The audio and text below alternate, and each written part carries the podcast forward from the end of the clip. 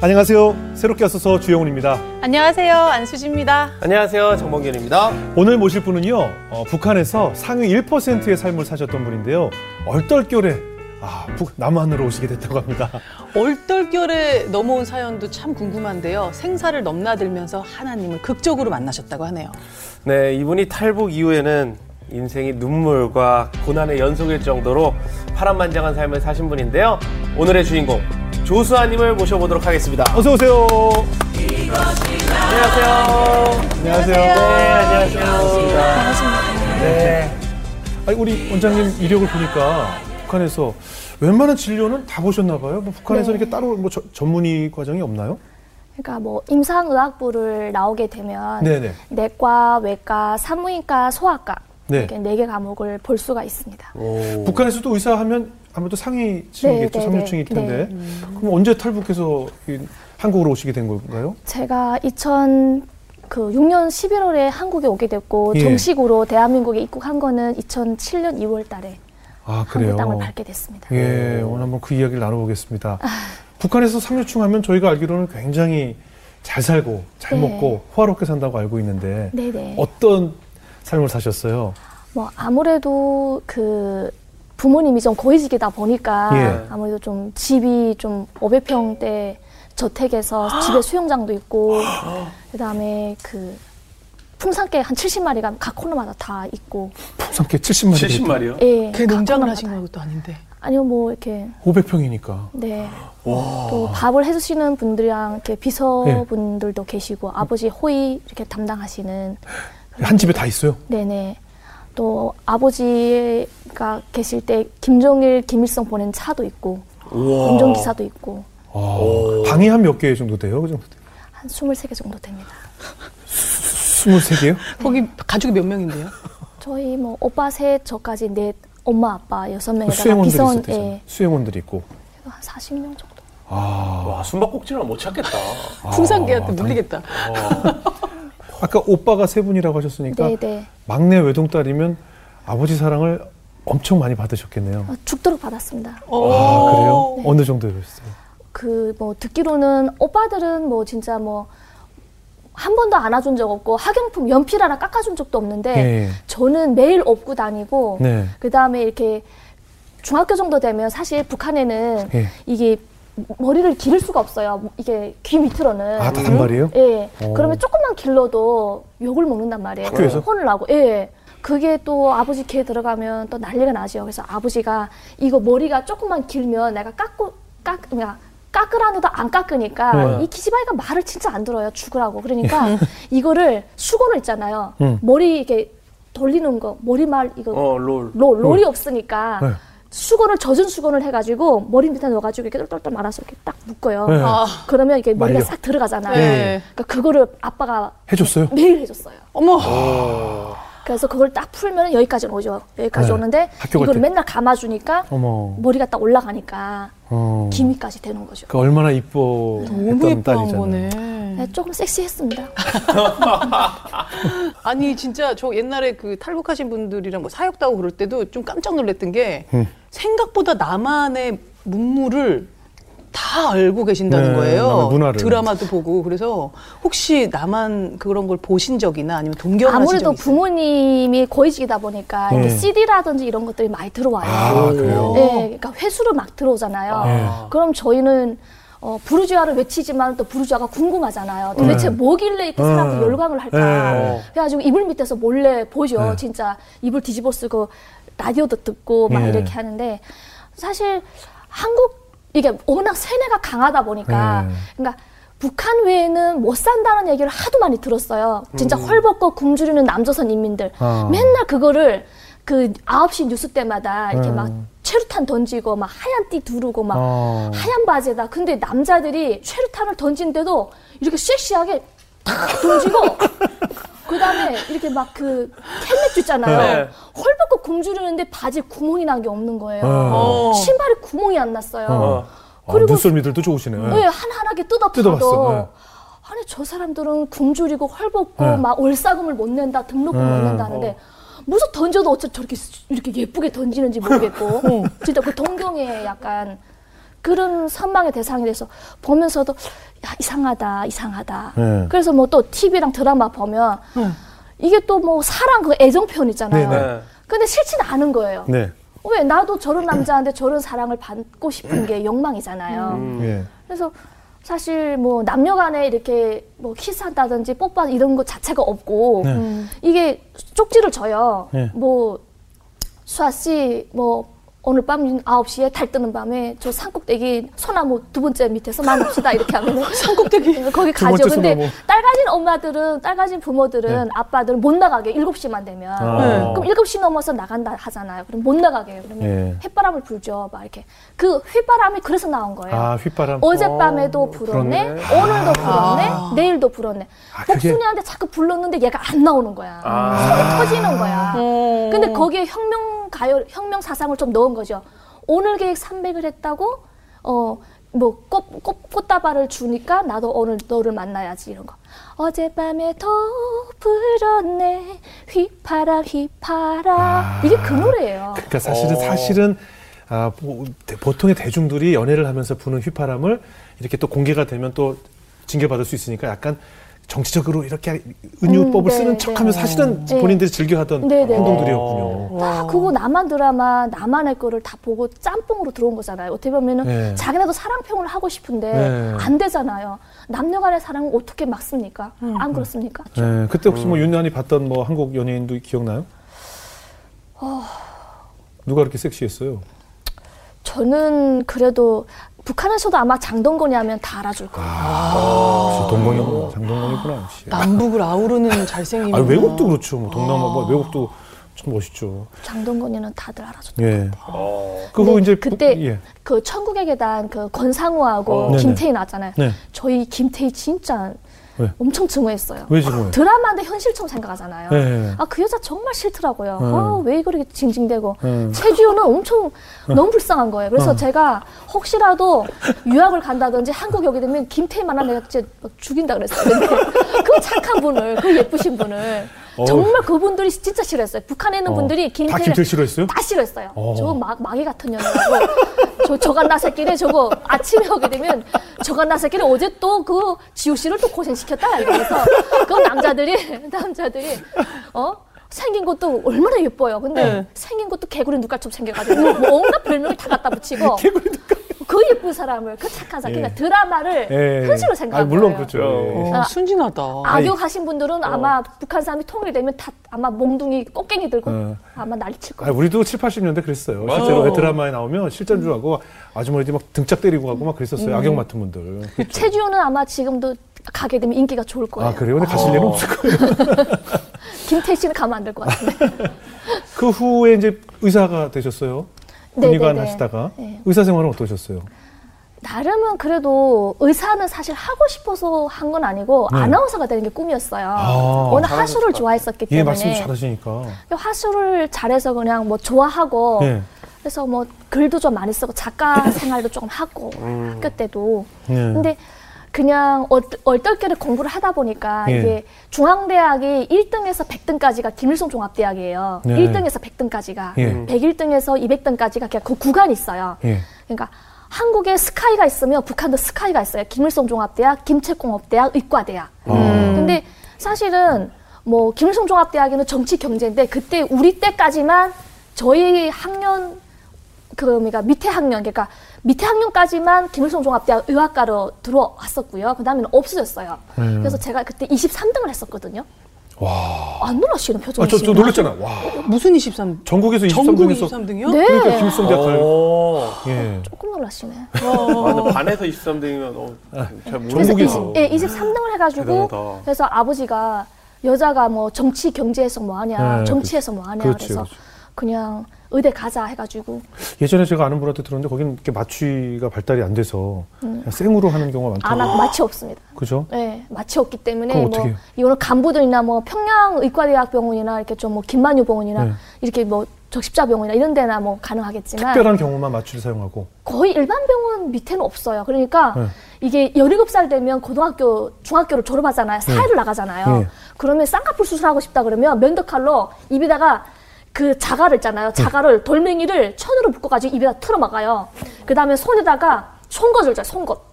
송곳 아시죠? 네. 송곳을. 아니, 그러니까 힘을 주면 아프니까 힘을 못 주게. 아니요, 송곳 가지고 찍어요, 아플 때마다. 아, 아픕니다, 그러면 찍어요. 아프다고 할 때마다 이거를 찍으십시오. 그러면은 찌르래요. 그냥 찌르라 이렇게 하면은 아프니 그러면 아 할 때마다 이렇게 해서 마취 안 하고 해요. 쌍꺼풀 수술을. 네. 근데 쌍꺼풀 수술을 해요 거기서? 네, 네. 다 예뻐지고 싶으니까 성형 수술도 그렇게.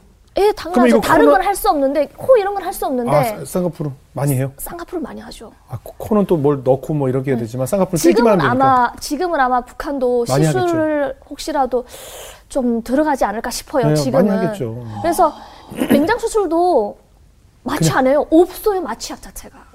그럼 개복을 할 때. 네. 개복으로? 자가라고 이거 안 되잖아요. 그래서 이거 끈으로 이렇게 묶어요. 아, 팔 안 움직이게? 팔 이렇게 끈으로 묶고요. 다리도 이렇게 묶어요. 묶고 본인이, 그리고 이 생사를 넘나들기 때문에 이분들한테 참으라! 이러면 참습니다. 참으라! 이러면 참아야지 뭐 어떻게 합니까? 약이 없어요. 진짜 없어요. 네. 그리고 제가 했을 때는 90년대는 그 김일성의 죽음으로 인해서 남수선에서 지금 전쟁을 일으키려 할 수 있고 북한을 다 먹을 수 있다 해가지고 모든 약들이 다 땅굴에 들어갔어요. 땅속에 들어갔어요. 그러니까 약이랑 식량은 3년치는 다 북한 땅굴에 다 차여 있어요. 지금도 전쟁을 하게 되면 김일성의 유언이 있어요. 우리가 남조선하고 전쟁에서 진 이유가 먹을 것이 없어서 졌다. 이게 유언 교시가 있어요. 그래서 그 지금도 이게 3년에 한 번씩 체인지 돼서 나와요. 북한의 땅굴, 산이라 생긴 건 다 땅굴이에요. 엄청 많아요. 피복들도 다 쌓여 있어요. 그래서 이거를 3년에 한 번씩 항상 교체해서 나오고, 병원에도 약이 없잖아요. 예. 전쟁이라면 쓸 수 있는 약은 다 있어요. 그러니까 민간인한테 나갈 수 있는 약이 없죠. 그러니까 의사들한테, 저는 수술 의사니까 약을 페니실린 5개씩 들어와요, 한 달에. 그러면 저한테 뇌물이 많이 들어오잖아요. 뇌물이 들어온 사람한테 저는 한 달이라도 쓰고 싶죠. 그래서 뭐 쌀이라도 이렇게 조금 뭐 갖다 주고, 뭐 선생님 이거, 그래서 이렇게 수술할 때는 항상 확인을 해요, 환자들이. 선생님 내 벨은 이롭습니까? 그러니까 벨, 장기, 내장, 소장, 대장. 혹시 그것도 떼는 줄 알고, 떼다 파는 줄 알고. 선생님. 장기 매매할까봐? 내 벨은 문제 없습니까? 그럼 이롭다. 이렇게 하면 또, 아, 예. 또 계속 확인해요. 아프다 하면서도. 간하시길 조용하라. 이거 집중이 안 된다. 이렇게 하면은 또, 선생님, 내 간은 살아있습니까? 그러면은, 있다. 이렇게 하면은. 그래서 진짜 이게 쌀이 없는다. 전기가 없어요. 그러니까 수술장도 촛불 켜고 해요. 진짜예요. 90년대는 정말 이것도, 그래서 병원 의사들이요, 환자가 그러니까 병원에 안 와요. 그러니까 소화기 환자잖아요. 소화 안 된다는 환자들이 김일성이 죽자마자 식량 난로에서 소화기 내과 환자들이 한 명도 없어졌어요. 네. 그리고 북한에는 보통 아편이 많이 재배를 하거든요. 병원들도 재배를 하고, 집집마다 간부집들도 저희 집도 아편 재배예요. 아편이 암암리에 거의 다 재배해요. 그래가지고 아편이 만병통치약이에요. 그럼 무슨 머리 아프다 그러면 아편. 어머. 또 뭐 배 아프다 그러면 아편. 어디 상처 났다 그러면 뭐 아편. 그 약간 마약이잖아요. 그런 걸로 해서. 풀뿌리를 뜯어 먹으니까 뭐 약초를 많이 캐고. 그럼 북한에서 의사로서 어떻게 보면 좀 평탄하게 편안하게 살 수 있는데, 어떻게 무슨 이유로 탈북을 하게 되셨어요? 그러니까 원성군 제2인민병원이라고 국병원에 취직을 하게 됐어요. 했는데. 거기에도 직원이 한 150명 정도 돼요. 의사, 간호사, 뭐, 일반 직원까지 하면은 그래도 한 300명 정도 되겠죠. 의사, 간호사만 그래도 한 150대니까. 근데 거기서 사실 지방이니까 평양하고는 다른 삶이잖아요. 그러니까 화려한 이런 건 없고, 불도 없고, 진짜 겨울 같은 때는 한 5시만 돼도 어둑어둑 하잖아요. 약간 땅거미가 지면 새까매요, 북한에. 진짜 새까매요. 근데 너무너무 기분 나쁜 게, 우리가 중국이란 나라는 못 산다고 배웠잖아요. 뭐 한국은 갈 수 없으니까 못 보지만, 이 중국이란 나라가 이상하게도 불빛들이 그 국경연선지대잖아요. 불이 너무 많은 거예요. 막 깜짝 놀라죠. 우리는 불이 하나도 없는데, 얘네는 이런 형광등만 있는 게 아니라 빨간 불도 있고요, 노란 불도 있고요, 핑크색도 있고요. 5만 가지 불이 다 있는 거예요. 그러니까 자꾸만 이게 유혹이 되는 거예요. 궁금하죠. 진짜 한강처럼 딱 마주 보여요. 딱 강 바로 보여요. 아, 진짜. 그러면 이러는 것 같아. 야, 너네들 바보야. 이 바보들아, 여기 와봐. 계속 이러는 것 같아요. 그러니까 병원을 지키는 사람은 4명밖에 없어요. 의사, 이 젊은 청년들. 4명이 맨날 아침에 나와서 하루 종일 밤에도 거기서 그걸 술 먹고 자고. 집에 간단하게 가서 그냥 옷만 갈아입고 나오면 다예요. 하루 종일 병원에서 사는 거예요. 예. 근데 저는 사실 온 지 얼마 안 됐는데 사실 그때 사건이 있었어요. 예. 한 달인가 두 달인가 지났을 때 그 간호사분 한 분이 네. 매를 엄청 많이 맞은 거예요. 매를 엄청 많이 맞아가지고 아침 조회 때 그분을 다 때리라는 거예요. 이미 맞아서 왔는데 또 때리라는 거예요. 오. 그러니까 다들 또 발로 차고 막 한 반주고 만들죠. 근데 그분이 여자였어요. 여자인데 임산부였어요. 근데 거의 유산할 정도로. 근데 이 친구가 중국 갔다 왔다는 거예요. 그래서 때리라는 거예요? 그래서 곧 그 친구는 총살 당했어요. 임산부 채로. 총살 당했어요. 다녀왔다는 이유로? 네네네. 그러니까 병원에서 우리한테 먼저 공포를 보여주는 거죠.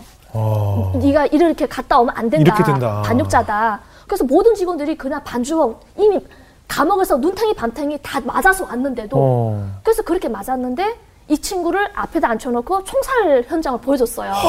그래서 저희가 그걸 보면서 근데 그때는 가슴 아픈 걸 몰랐어요. 왜? 아 죄를 지으면 안 되겠다. 저거는 정말 나쁜 놈이지. 왜 우리나라 사회주의를 배반하고 나간 거야. 근데 그 친구가 마지막으로 할 말이 없냐. 임산부였어요. 예. 같이 뭐. 근데 할 말이 없냐 했더니 자유를 달라 했더라고요. 저희는 자유를 갖고 싶어서 갔습니다. 그게 마지막 말이었어요. 살려달라는 얘기도 안 하더라고요. 그리고 나서 또 한 3개월 있다가 또 종살 연장. 그러니까 이게 이거를 너무 많이 봤어요. 근데 그런 상황에서도 자꾸 중국에는 파란불 빨간불. 근데 네. 어느 날 친구들이 그 바나나랑 파인애플을 보여주면서 먹으라는 거예요. 네. 먹을 줄 모르잖아요. 평양에서 저희도 귤 이런 거 사과 이런 거는 많이 선물이 오지만 바나나 보니까 처음 봤어요. 사실은. 파인애플 처음 봤는데 파인애플 주면서 그게 자성리처럼 생겼잖아요. 네, 네. 네. 주면서 먹으라는 거예요.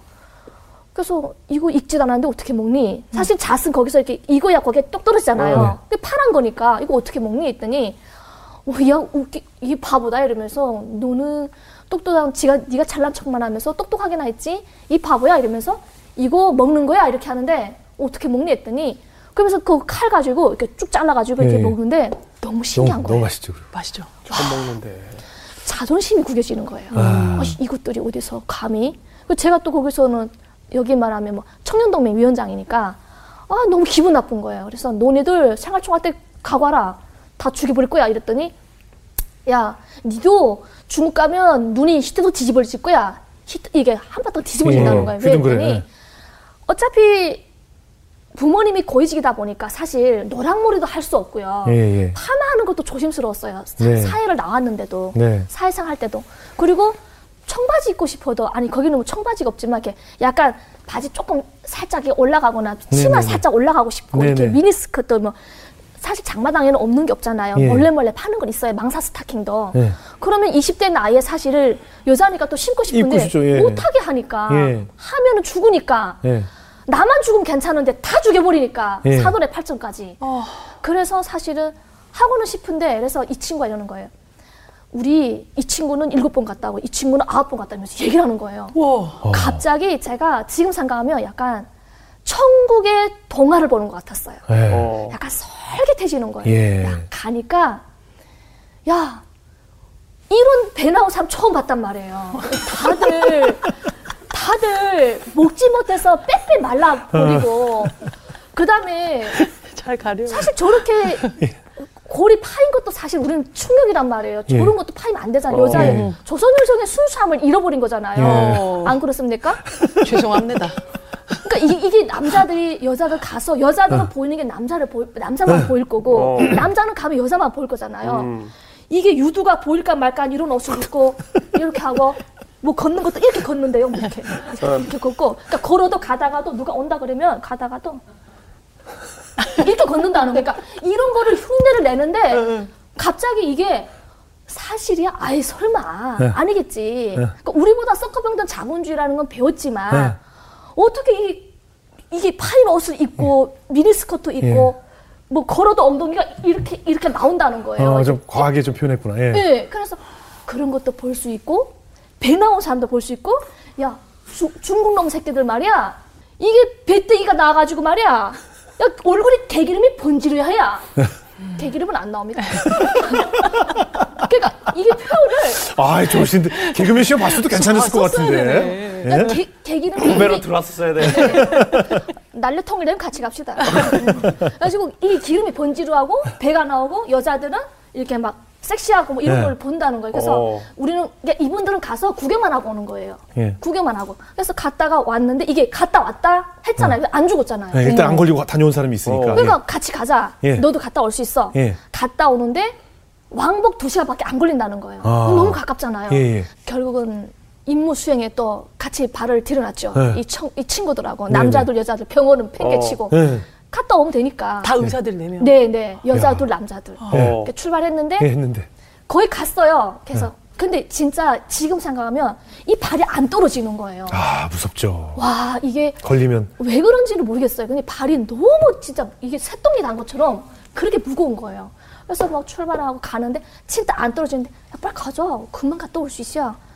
하, 괜찮을까? 야, 너는 너답지 않게 왜 그러니? 가자. 하, 이러면 갔는데 거의 진짜 우리 주영훈 MC 선생님 계시는 한 진짜 예. 한 2~3m에 딱 이 예. 앞에서 갈대숲이 있고 저 앞에는 두만강물이 흘러요. 예. 저것만 건너가면 중국이에요. 예예. 여기서 갑자기 야 느낌이 싸다야. 야 느낌이 야, 뭔가 이상해 이러는 거예요. 뭐야 괜찮아? 근데 아예 문제 없어. 남자들은 앞에 딱 서고 여자들은 저 손 잡고 이렇게 안 되겠다. 야, 좀 아닌 것 같은데 근데 엎드려 이런 거예요. 그래서 엎드렸죠. 네. 진짜 제 눈앞에 총이 절거덕적 하는 거예요. 진짜 그게 1초예요. 진짜로. 네. 엎드려서 엎드렸는데 내 앞에 진짜 총이 있는 거예요. 네. 진짜 그때부터 영혼이 나갔어요. 진짜 네. 머리가 하얘가지고 심장이 진짜 밖에 있는 것 같아요. 밖에서 쿵쾅, 쿵쾅, 쿵쾅. 네. 근데 무슨 생각하시, 그다음부터는 저는 진짜 먹여가지고 아무 생각도 안 나요. 네. 진짜. 근데, 띠라! 그러니까 이 총소리, 이 총이 저거도 가면서 팡! 하는 순간에, 띠라! 띠라! 그러니까 이 3명은 똑같이 뛰는 게 아니라 이게 사방으로 뛰는 거예요. 한 사람 예. 가운데. 근데, 어디서 나타났는지 전조등이 4개가 쫙 비치는 거예요. 야, 영화의 한 장면이네. 완전 숨어 있었구나. 그냥 탁 비치는 거예요. 그냥 뭔가 진짜 영화에서 무슨 액션 하듯이 탁 비치니까 그 3명이 보이는 거예요. 앞에서 쫓아가면서. 그 다음에 한 개 중대가 한 250명 되거든요. 예. 어디서나 그냥 총 사격을 해야 되는데 해야 되는데 저는 그걸 엎드려가지고 여기서 지금 멍해가지고 지금 달달달달 떨면서 지금 그걸 보고 있는 거예요. 예. 진짜 팔이 떨어지는 것도 보고요. 다리 떨어져가지고 이렇게 가다 이렇게 넘어지는 것도 보고요. 그러니까 그다음부터는 이제 제가 정신이 나갔잖아요. 예. 그다음부터는 저걸 보니까 이제는 어디로 뛰어야 될지는 모르겠지만 어쨌든 저도 그다음부터는 막 울면서 뛰고 막 어떻게 하는지 모르는데 그러니까 이제 지금 총소리에 야 탈북자다. 야 잡아라. 야 생포하라. 야 죽여라. 사살하라. 그냥 그 한 가지 얘기들이 막 귀에서 막 총알이 막 근데 모르겠어요. 얼떨결에 딱 섰는데 그게 두만강이었어요. 네. 그래서 이렇게 하는데 이게 물이라는 게 두만강 물이 어떠냐면요 이렇게 유유하게 흐르는 것 같잖아요. 네. 아니에요. 밑에는 돌하고 모래가 막 이렇게 올라요. 나는 바닷물처럼 이렇게 이게 두만강 물이 이렇게 흐르면 저 이렇게 잔잔한 줄 알았어요. 네. 한 발을 딱 디딜려고 하는 순간에 뭔가 물이 쏴 하는데 두 발을 딱 디는 순간에 그냥 돌하고 머리가 사람을 이렇게 치듯이 그냥 확 잡아 삼킨 거예요. 네. 이렇게 떠내려가는 게 둥둥둥 떠내려가면 얼마나 보기 좋아요? 그냥 막 네. 이미 달리면서 진을 다 뺐고요. 혼이 다 나갔고요. 물에서 한 발짝을 이렇게 딱 디딜려고 하면 위가 안 보여요. 그러면 제 키가 1m 58이면 60 넘는다잖아요. 안 보이니까. 네. 그래서 어떻게 앞을 보려고 하면 물이 이 머리카락도 안 보여요. 물속에서 지금 헤매고 있는 거. 그러면 또 치고. 그렇게 우리가 출발은 사실 7시에 출발했는데 예. 제가 중국에 도착했을 때 그때 어떤 민간인에 들어갔을 때 그때 시계가 한 1시 반인가 가르쳤으니까 거의 한 5시간 반, 6시간을 그렇게 싸운 거예요. 예. 그래서 내려가다가 큰 나무가지에 걸려가지고 구살생을 산 거예요. 예. 그래서 눈을 뜨니까 그게 중국이었던 거예요. 그래서 그때 보니까 북한에는 아직도 그 연기, 총, 막 그런 것들에 그 눈물이 그냥 그때는 그냥 무서웠어요. 이제는 어떻게 하지? 그냥 갑자기 어느 날 그냥 그 제방뚝 있잖아요. 중국의 그 큰 나무가지 그 제방뚝이라는 거기 보는데 무서운 거예요. 이제 가야 되는데 어떻게 가야 되지? 예, 그 다음에 이제 엄마 아빠는 어떻게 될까? 그 다음에 이제 친구들 저 죽음으로 어떻게 될까? 그러니까 이제부터 앞으로 인생 자체가 너무 무서운 거예요. 그냥 사실 지나온 뭐 가오지만 네. 그러니까 매일 이게 저도 지금은 사실 교회 간증 집회도 예, 수천 번 하고 했지만 항상 설 때마다 눈물 나는 게 예. 내가 북한에서 상위층에서 살았잖아요. 네. 어느 날 갑자기 그냥 우연히 그냥 탈출해서 그러니까 중국에서 그 다음부터는 계속 지금 제가 방랑생활 하는 거죠. 예. 왜냐하면 이제 다시 북한 넘어간다 해도 어떻게 넘어가요? 그렇죠. 무섭고 죽임을 당할 수도 있고. 네, 이제는 그다음에 일단 지금은 정신이 지금 뭐 오락가락하니까 그래서 마음을 추스르고 중국에서 일단은 의사 시험을 보기에는 아무래도 한계가 있으니까 간호사 시험은 그냥 봐도 된다 해가지고 중국어 공부를 해서 간호사 면허 따가지고 할빈 의대병원에서 간호사로 중환자실 IV 잘 꽂고 하니까. 아니 그럼 같이 출발했던 나머지 세 분이 다 죽었죠. 후에 제가 그 후에 그 북경 대상을 걸쳐서 자수를 했었거든요. 예. 물어보니까 다 죽었다 하더라고요. 그리고 그 식구들도 다 죽었다 하더라고요. 생매장 다 생매장. 근데 이렇게 탈북 생활을 하시다 보면 이제 또 공안에도 쫓기게 되고 그러다 보면 이제 또 그럴 때 예수님을 많이 만나게 되신다고 들었는데 네. 어떻게 또 신앙적으로 도움을 주신 분이 계신가요? 네, 제가 그 의대병원에서 간호사로 일할 때 한국에서 신학을 전공하신 신학을 하신 전도사님을 만났어요. 네. 근데 그분이 조선족이신데 남편분은 한국의 목사님이셨어요. 그래서 그분이 병원에 이렇게 신방을 오셨다가 환자들 신방 오셨다가 몇 번을 오시다가 저를 어떻게 본 거예요. 봤는데 어차피 북한 사람들은 눈빛이 다르다는 거예요. 네. 눈빛이 약간 살아있대요. 눈빛이 항상 살아있고 약간 또 불안한 초조함 있잖아요. 항상 이렇게 눈치가 항상 이렇게 보고 항상 이렇게 불안한 이런 거. 예. 근데 저분이 무슨 말을 시키면 짧은 중국말은 하는데 말을 많이 안 하고 그래서 그분이 이렇게 전도를 하고 싶어가지고 사실은 병원을 저 때문에 사실은 매일 오셨다 하더라고요. 네. 저를 만났을 때는 그러니까 저도 느낌이 있잖아요. 이게 중국 공안이 온다 하게 되면 저는 또 숨어지네요. 또 어차피 병원에서 그때는 월급을 100원 줬었어요. 중국 돈을. 예. 근데 그 전도사님이 저를 전도하고 싶어서 왜냐하면 너무 불쌍하고 너무 애는 되게 주사도 근데 소문이 났나 봐요. 주사 참 잘 넣는 분이 있다. 근데 말을 잘 안 한다. 근데 이 친구가 어디서 자는지 모르겠다. 그러니까 되게 궁금의 대상이 된 거예요. IV 못 찍는 사람은 제가 다 찍으니까 혈관 주사는 정맥 주사는. 그래서 전도사님이 그날도 오셔서 나랑 같이 교회 가지 않을래? 근데 제가 워낙 세뇌적으로 이 성경은 나쁘다는 거 미신이다. 네. 김일성 외에는 믿으면 안 된다는 걸 알고 성경 때문에 총살한 것도 몇 번 봤어요. 그러니까 그런 아픈 사연이 있으니까. 근데 저한테 성경 얘기를 하지, 교회를 가자 하지. 이거는 미신이잖아요. 난 아직까지는 김일성 사상으로 무장된 사람인데. 네. 그래서 안 간다 했더니 아마 가야 될 거라고. 그리고 아마 가면은 평안히 있을 거다 이러니까 무슨 저 미친 정신 빠진 소리 하냐고. 근데 그분이 오는 것 자체가 싫었어요. 왜냐하면 우리는 누구한테 발각이 되면 붙잡혀 가야 되니까. 네. 그리고 탈북자들이 이렇게 한 번씩 붙잡혀가지고 이렇게 고문을 당하고 이렇게 죽임을 당하고 이런 것들도 사실 저희도 몇 번 봤거든요. 네. 더문 사거리에서 그 경찰한테 격투하다가 이렇게 그 아마 몸싸움하다가 그분이 칼로 어떻게 해가지고 어떻게 얼굴을 살짝 찔렀나 봐요, 경찰을. 예. 그래서 그 경찰이 탈북자를 사거리에다가 눕혀놓고 차로 완전히 다 각 뜯어서 죽였어요. 근데 그거를 보고 능지처참이죠. 그런 것들 많았어요. 탈북자에 대한 그런 거는 중국 사회에서 탈북자에 대한 인권이라든지 인권 유린이나 그다음에 도살이나 어쨌든 짐승보다 못한 대우를 받는 것들을 너무 많이 봤었고 예. 그러니까 그런 것들을 아니까 사실은 탈북자의 삶은 중국에서는 너무너무 힘들었어요. 네. 그러니까 뭐 남의 집 석탄 날라주고 애기 봐주고 뭐 빨래해주고 청소해주고 온갖 잡일을 다 해도 어디까지나 우리는 탈북자고 붙잡히면 죽임을 당해야 되고 근데 그 상황에서 전도사님이 계속 오니까 사실 싫죠. 그래서 오지 말라 했어요. 그래서 자꾸 오니까 나중에는 화가 나더라고요. 그래서 제가 한마디 했어요. 한 번만, 진짜 마지막 경고다. 나 진짜 안 참는다. 한 번만 더 변해 죽여버린다 했어요. 근데 그분도 그때 그 눈빛을 잊을 수가 없대요. 그렇게 강하게 너무 무서워하니까 눈에서 정말 불이 나는 것 같았대요. 나는 목숨을 건 얘기였고, 근데 그분이 기도를 그렇게 밤새 하고 금식기도 하며 이렇게 하면서도 너무 애달픈 마음이 있어서 저를 도와주려고 오지 말아야지. 그날 또 온 거예요. 근데 그날도 사건이 있었어요.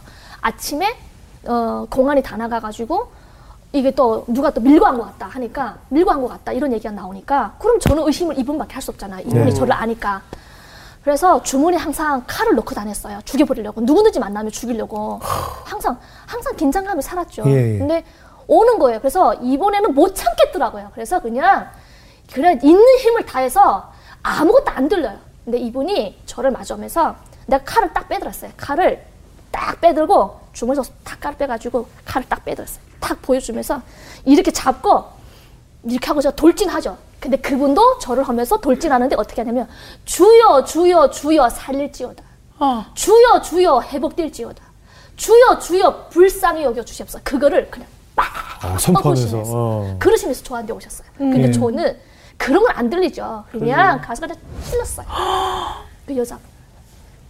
근데 그분이 이 칼 찍었으면 저도 잡고 있는데 그냥 저도 마음이 약하잖아요. 사실은 뭐 진짜 마음은 아니잖아요. 그렇죠. 그분이 뭐 잘못한 게 없으니까. 그래서 울면서 왜 오시냐고, 제발 나를 좀 가만 놔두라고, 제발 나 좀 살려주라고, 왜 자꾸 나를 이렇게 괴롭히냐고. 그래서 빼서 한 번 더 찌르려고 했는데 사실은 눈물이 그냥 그분의 기도인 것 같겠죠. 하나님이 더 이상은 하지 말라고 했던, 쌓였던 것 같아요. 제가 그렇게, 어쨌든 저는 그 자리에서 죽이려고 각오한 사람이니까, 사람이요, 열받으면요, 빼가지고요, 수천 번 찍을 수 있어요. 수천 번 찍을 수 있어요. 이게 독이 오르면요. 근데 그분이, 그래서 그 상황에서 나중에는 가셨는데, 그래도 뭐, 찰가상 정도 한 2cm 정도는 들어가가지고, 큰 상처는 없었다면서, 괜찮다고, 저는 미안하다고 하는데, 괜찮다 하시는데, 그래서 그 사건 이후로, 사실 미안함이 있잖아요. 미안함이 있는데 제안을 하시더라고요. 교회에서 돈을 줄 테니까 어차피 자본주의는 돈이 있어야 된다. 그래서 와서 이렇게 찬양 반주기 맞춰서 노래만 부르면 된다. 그래서 성경도 주시더라고요. 선물로. 근데 뭐 보니까 저는 그 이삭이란 이름이 옥수수 이삭인 줄 알았어요. 강냉이 이삭. 왜 하필이면 옥수수 강냉이 이삭을 갖다 붙였는지. 아브라함은 뭐 이게 제가 러시아어로 공부했지만 이 성경에 나오는 그 용어들은 좀 어렵더라고요. 이 죽으라는지 살라는지. 그래서 얘는 미신이 맞다 해가지고 덮어버리고 안 봤어요. 안 봤는데 찬양은 그래도 반주기 맞춰서 이렇게 노래를 부르는데 사실 한 번도 부른 적은 없어요. 성경 노래 찬송 이런 거는. 근데 그때 찬송할 때도 사실 북한에서 많이 불렀던 노래가 3살짜리 애들도 10살짜리던 청년들도 북한의 전 국민이 부른 노래가 있어요. 아름다운 이야기가 있네, 수령님의 사랑 이야기, 이 나라는 민족의 나라, 지상낙원 펼쳐주셨네. 이게 성경 하나님에 대한 노래예요. 진짜 뱃속에 엄마 나오자마자 유치원애들 다 불러요. 아름다운 이야기가 있네, 하나님의 사랑 이야기, 많이 듣던 멜로디인데, 이 나라는 민족의 나라, 지상낙원 펼쳐주셨네. 이게 하나님의 노래인데 많이 듣던 건데 이거를 성경 김일성의 엄마가 강반석이잖아요. 반석 같은 믿음으로 네가 그래서 반석이라는 이름이 강반석, 김일성의 엄마예요. 강동우 외할아버지가 목사님이세요. 어머. 네. 김일성의 외조부는 다 목사님. 그래, 다 기독교라고 그랬어요. 기독교 집안이세요. 맞아요. 와, 거기서 수령으로만 바꾼 거예요. 그렇죠. 그러니까 이단이 그렇잖아요. 이런 노래들이 너무너무 익숙한데 그 찬송, 그 반주기 불러서 나오는 노래들이 너무 음량이 다 비슷한 거예요. 그러니까 그때 천부의 오지없어서 처음 이렇게 반주기 맞춰가지고 이렇게 뚝뚝 부르는데 천부여 의지없어서 손들고 옵니다. 주 나를 박대하시면 나 어디 가리까 하는데 그냥 모르겠어요. 그냥 눈물이 그냥 막 그냥 막 세차게 막 울리는 거예요. 이 누군지는 모르겠는데 그냥 노래를 부르는데 그냥 눈물이 그냥 막 줄줄줄 나오고 세상에서 방황할 때 나 주님을 몰랐네. 주님이 누구지? 온갖 죄를 저지르며 온갖 내가 무슨 죄 지었지? 사실 나는 죄가 없다고 생각했는데 그런 말들이 들으면서 막 북한에서 제가 의사생활하면서 산부인과 할 때는 아기들 사실 엎어 죽인 것도 많았어요. 장애가 있으면. 그러니까 그런 것들이 막 주마등처럼 막 나가는 거예요. 아, 장애가 태어나면 그냥 죽이게 돼요? 그러니까 뭐 이렇게 수술할 수 있는 칼을 낼 수 있는 이렇게 뭐 구개구순 파열이라든지 네. 뭐 배꼽 탈장이라든지 네. 이런 애들은 어쨌든 칼 대야 되는 것들은 우리가 칼을 댈 수가 없으니까 또 북한에는 무상치료, 무료교육 이런 것들을 많이 대도하다 보니까 우린 장애인이 없다. 태어날 때부터 엄마들 건강하고 북한은 장애 자체가 없다는 거를 하도 선포를 많이 해가지고 의사들한테 너네가 봤을 때 의사 자량으로 이 문제가 있다 그러면 엎어버리라 했었어요. 그러면 엄마 앞에서 그냥 그 엄마가 10달 동안에 그 산통을 진짜 임신 과정을 거쳐서 산통을 느껴 애를 낳는데 그냥 의사가 한마디에 그냥 우리 아이 문제 없습니까? 그러면은 아니, 이렇습니다 하면은 문제가 없는 거고, 어쩌니 얘 수술을 해야 되는데 이러면 어떻게 할까요? 그러면 선생님 이렇습니다 이렇게 하면 제가 그냥 엎어버려. 엄마 본 앞에서 그냥. 엄마 보는 앞에서요? 엄마 본 앞에서. 그러면 엄마가 그냥 마음이 아파서 울고. 그러니까 그때 찬양을 부르면서 그냥 너무 많은 죄를 지었던 것들이, 그러니까 북한에서 의사라는 직업을 가지고 사실은 나름은, 그리고 이게 약이 없어가지고. 콜레라 때 파라티부스, 장티부스 환자들도 약이 없으니까 그냥 숨이 아직 끊기지도 않았는데 그냥 시체 그쪽으로 다 넘겨가지고 그냥 다 이렇게 장군님이 지시라 해가지고 그냥 땅 다 파고 그냥 다 묶어. 살아있는 사람이 벌떡 일어나면 그냥 야 너는 이제 어차피 죽을 거니까 죽으라 이렇게 하고. 그런 것들이 너무 미안하고 그 찬양을 부르면서 오만 가지 생각들 다 난 거예요. 그냥 하나님 내가 죄인입니다. 내가 잘못했습니다. 내가 의사지만 그 땅에 내가 태어나서 나름은 그 나라의 뭐 사상으로 준비됐다지만 이런 것들이 혹시라도 내가 정말 죄입니까? 그냥 그 찬양 부르면서 너무 많은 해결했던 것 같아요. 그래서 그때도 뭐 주님 나시 오실 때까지 노래를 부르면서 이분이 누군지는 모르겠지만 그 너무 마음에 와닿은 거예요.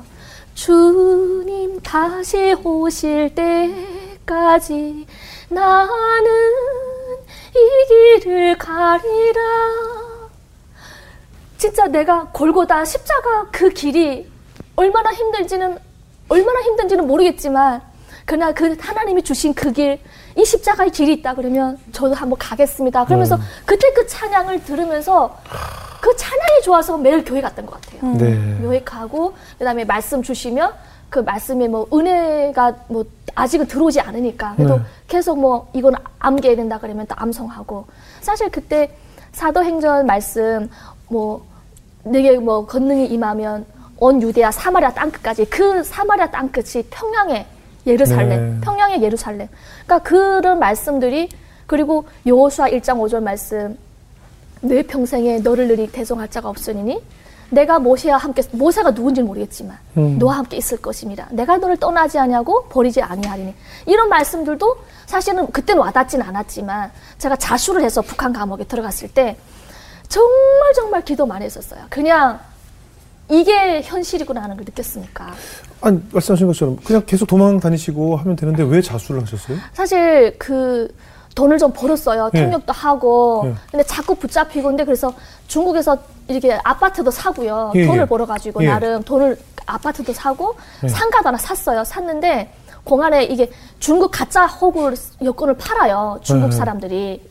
한국에 오신 분들이 팔아요. 그러면 암암리에 사는데 그거를 하면은 사실 중국 땅에서 뭐 길림성이다. 그럼 길림성에서는 문제가 없는데 상해를 간다든지 홍콩 간다든지 통역을 한다고 하면은 의대병원에서 이렇게 또 환자들 어떻게 만나다 보면 또 이렇게 좀 그 VIP 고객이라 하나요? 이렇게 돈 많으신 분들이 중국말 잘하면 뭐 미스강 나랑 같이 통역해. 통역 좀 해줄래? 이러면서 오게 되면 그렇게 하면서 돈도 벌었는데 못 나가는 거예요. 비행기를 못 타는 거예요. 비행기만 타려고 하면 걸려요. 또 붙잡혀요.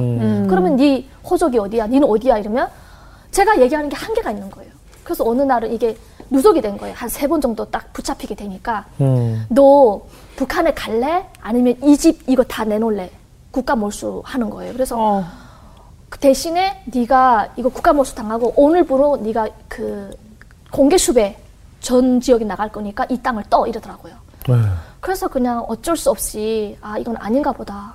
사실 그래가지고 중국에 있는 북경대사관 찾아갔죠. 북한 대사관을. 네. 나 자수하겠다. 그래서 그때도 사실 북한에서 자수한다 그러면 다 용서해준다 했었어요. 공문, 네. 공고가 다 내려오고 공지가 내려오고 그랬어요. 네. 가족분들 중에 혹시 중국 가거나 친인척이 있으면 자수하면 우리 장군님께서 당과 조국과 민족은 여러분의 그 마음을 다 인정해준다. 그래서 용서해준다 해가지고 그런 걸 많이 봤었어요. 속았군요. 그래서 속았죠. 예. 저 땅은요. 진짜 나쁜 땅이에요. 나쁜 나라예요. 진짜. 사람이 살면 안 되는 땅이에요. 진짜로. 그래서 가서 자수하니까 어떤 과정을 거치게 되나요? 자수를 했더니 중국에서는 그나마 그래도 빵이라도 주고 예. 이렇게 수갑을 채워도 사실 수갑을 채워도 이렇게 아프다 그러면 조금 약간 인권이 보장되니까 예. 약간 헐겁게도 해줘요. 예. 그리고 제가 탈출하는 그 중국에서 기차 타고 단독 넘어가는 과정에 기차 안에서 사실 어떤 사건이 있었냐면 이거를 너무 쪼여가지고 헐겁게 해달라 했더니 예. 살짝 헐겁게 해줬는데 이게 빠져버린 거예요. 그럼 더박치도 되잖아요. 그리고 거기 역 안내원이 그러더라고요. 근데 그때 경찰들이 저한테 4명이 붙었는데 이걸 손 빼니까 싹 눈을 딱 감아버리는 거예요. 와 진짜. 그래서 그때도 아, 이게 혹시 내가 탈출을 해도 되지 않을까? 네. 손 뺐잖아요. 네. 눈을 딱 감아버려요. 근데 역무원이 열차 고민한다면서 돌아왔다가 내가 손 빠져있으니까 눈치 눈하면서 빨리빨리 나오라는 거예요. 근데 제가 그때 진짜 원망까지 생각을 했어요. 네. 아버지도 보고 싶고 또 자수도 하고 한다고 가는데 여기서 탈출하면 어떻게 될까? 네. 사실 그때 한 1, 2분 정도는 그분도 문을 열고 차표 검열 안 하고 빨리 나오라고. 이 바보야, 이 뻔따나 중국말로 뻔따 이 모조리야 빨리 나오라고. 근데 제가 그 상황에서 다시 손가락 집어넣었어요.